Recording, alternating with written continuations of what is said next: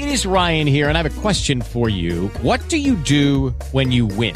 Like, are you a fist pumper? A woohooer, a hand clapper, a high fiver. I kind of like the high five, but if you want to hone in on those winning moves, check out Chumba Casino. At ChumbaCasino.com, choose from hundreds of social casino style games for your chance to redeem serious cash prizes. There are new game releases weekly, plus free daily bonuses. So don't wait. Start having the most fun ever at ChumbaCasino.com. No purchase necessary. VGW. Void were prohibited by law. See terms and conditions. 18 plus. You know, the American Cancer Society, we, we work to improve the lives of people with cancer and their uh, and their families. And we do that through advocacy, research, and patient support.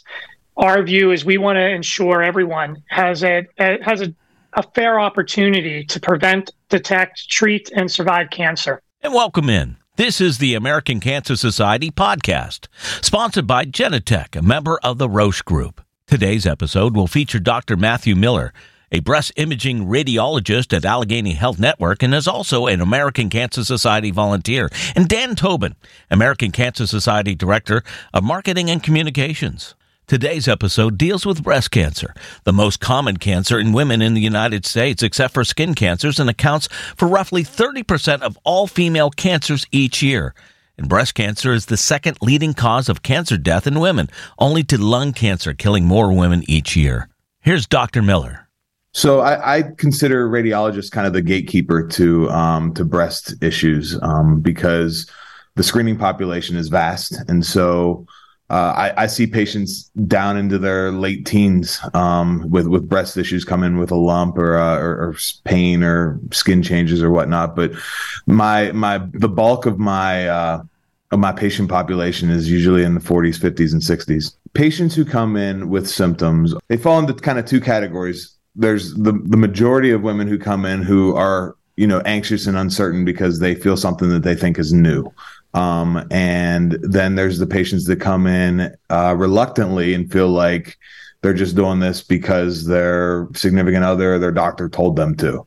And yeah i really don't feel anything or i, I really don't think that this is something worrisome but i'm here just because i need to cross the t's and dot the i's. And you know we can detect we detect cancer in both of those patients but uh, the vast majority have anxiety about potentially being diagnosed. The, the, the good thing is is that most of the patients who come in don't get diagnosed with cancer. Um, so the patients who have a lump or who have you know skin changes or have pain or whatnot we do diagnostic imaging with mammogram and ultrasound. And most of the time we either find something that's benign or we don't find anything at all.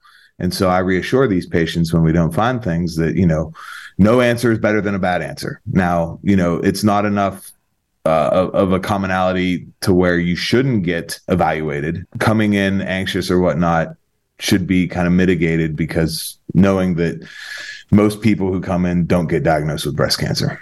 But if they are diagnosed with breast cancer, then what is the process? So once a patient is diagnosed with breast cancer, we set them up with a nurse navigator. A nurse navigator is by definition what her name, his or her name implies. They navigate the waters of cancer management and treatment and recovery. So they will be the ones that set up appointments with medical oncologists, which are the cancer doctors, or the breast surgeons, um, which are the the doctors that that actually surgically take the cancer out of your breast. Um, radiation oncologists who work with radiation therapy, you know, down to physical therapists and and and pharmacists and whatnot. And so there's a a multi um, disciplinary approach to a cancer diagnosis, which basically personalizes care to each patient. And so once the patient is diagnosed with breast cancer, you know, that's a that's a sentinel event in their life. And you know, we do everything that we can um, as a as a healthcare facility to take all of the worry and the the uh, uncertainty out of kind of the the guesswork of getting to where you need to be to get the the right treatment. Getting a diagnosis of breast cancer can be very emotional. But that's why the American Cancer Society will hold your hand through the whole process. Here's Dan Tobin. But if you're uncertain of things, you know, the American Cancer Society is, is a treasure trove of information on every type of cancer. So in, in this case, you know, we're talking about breast cancer. If you go to cancer.org and there's a thing there that says cancer A to Z, and you hit that option, there's right there front and center is the link to breast cancer and it'll give you all the information about uh, different types of screenings, basic requirements. And if you, you know, heaven forbid, you do get a bad result, it gives you information about those next steps that Dr. Miller is discussing.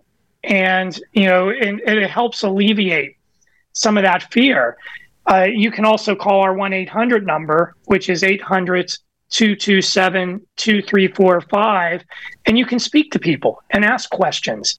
Of course, American Cancer Society can't answer all your questions, such as how quickly can I recover or will I survive?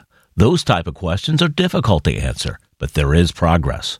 Once again, Dr. Miller. Being diagnosed with breast cancer today is different, vastly different than it was 15, 20 years ago. And a, a big part of that is because um, early detection has ticked up exponentially um, through through mammography and through you know just patients being aware the advocacy efforts out there of organizations like the American Cancer Society who is a, a it's a pillar of advocacy and outreach um, in in our in our great country.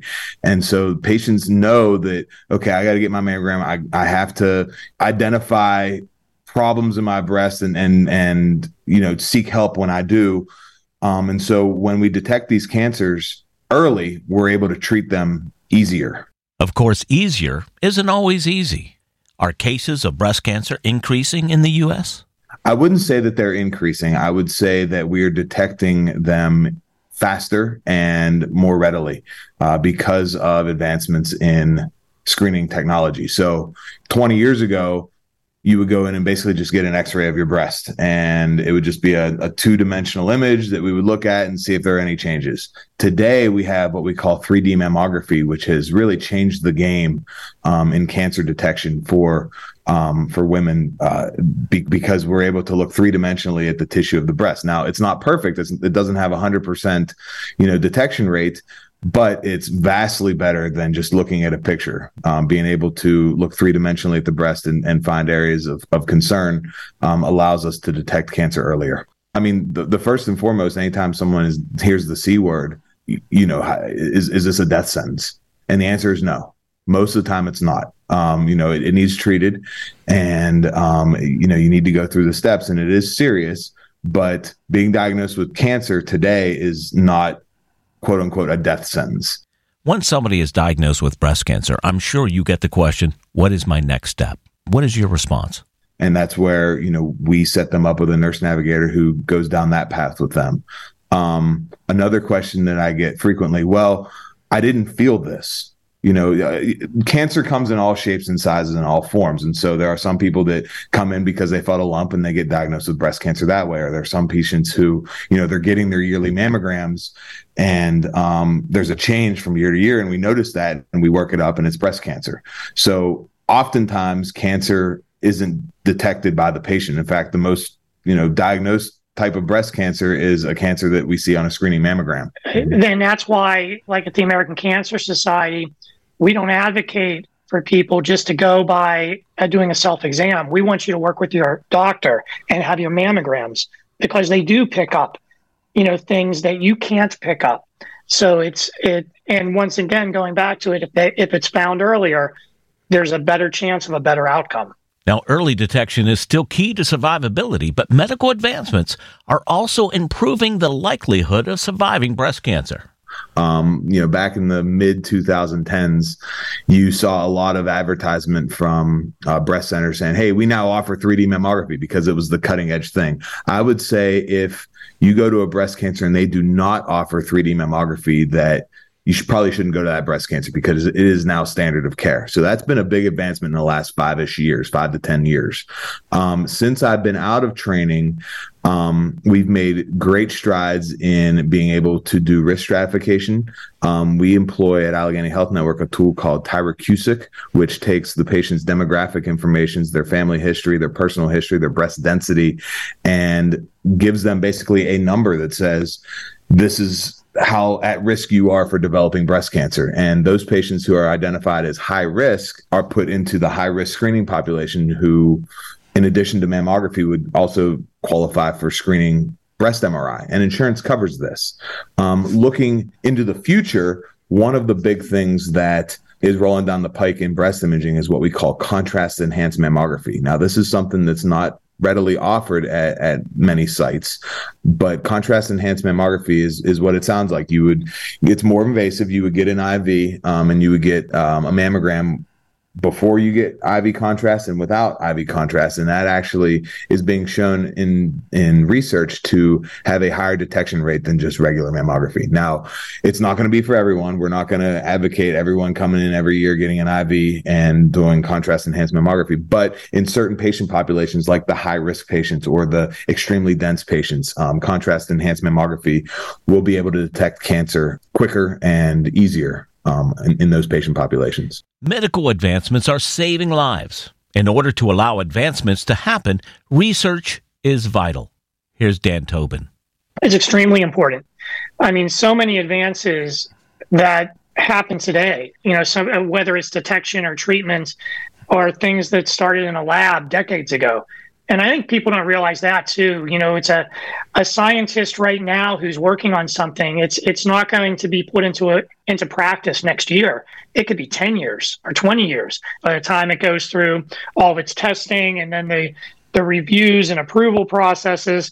So uh, it's vital to cancer and to all types of medicine. To to kind of piggyback off of that, I just want to say a, a couple things about research. Um, more some more exciting things that are I know rolling down the pike that might take a little bit.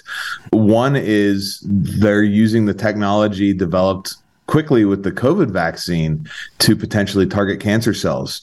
Um, using the mRNA targeting technology that they developed to give you immunity against COVID, they're using to kind of reverse engineer that to target and treat the cancer cells. And another thing that is really um, exciting about possible detection, early detection, even earlier than imaging, is what, what they call liquid biopsy. So we're getting very good at molecularly identifying signals of cancer cells. Breast cancer is one of them, colon cancer is another, um, in the blood, just taking blood. So you know, once you, you, learn of metastasis, right? When cancer cells get in the blood, but before it even metastasizes, cancer sends off signals in the blood. And up until now, we haven't really been good at detecting those signals, those proteins that the cancer sheds in the blood. And they're getting more and more able to identify changes in your blood makeup, which we call liquid biopsy. So it's basically you get cancer detection from a blood draw. Um, and so that will allow us to detect cancer even earlier and lead to better outcomes. I, you know, I think the the most important thing to to remember for for everybody is uh, to be working with your healthcare provider and to get screened, to get the screenings that are right for you based on your age, based on your risk factors, because it, there's no more truer statement than early detection is is the key to having a good outcome. To learn more, call 1 800 227 2345 or visit the American Cancer Society's website at cancer.org. The American Cancer Society podcast has been sponsored by Genentech, a member of the Roche Group. Thank you so much for listening. Lucky Land Casino asking people what's the weirdest place you've gotten lucky? Lucky? In line at the deli, I guess? Aha, in my dentist's office. More than once, actually. Do I have to say? Yes, you do. In the car before my kids' PTA meeting. Really? Yes. Excuse me, what's the weirdest place you've gotten lucky? I never win and tell. Well, there you have it. You can get lucky anywhere playing at LuckyLandSlots.com. Play for free right now. Are you feeling lucky? Purchase necessary. Void where prohibited by law. 18 plus. Terms and conditions apply. See website for details.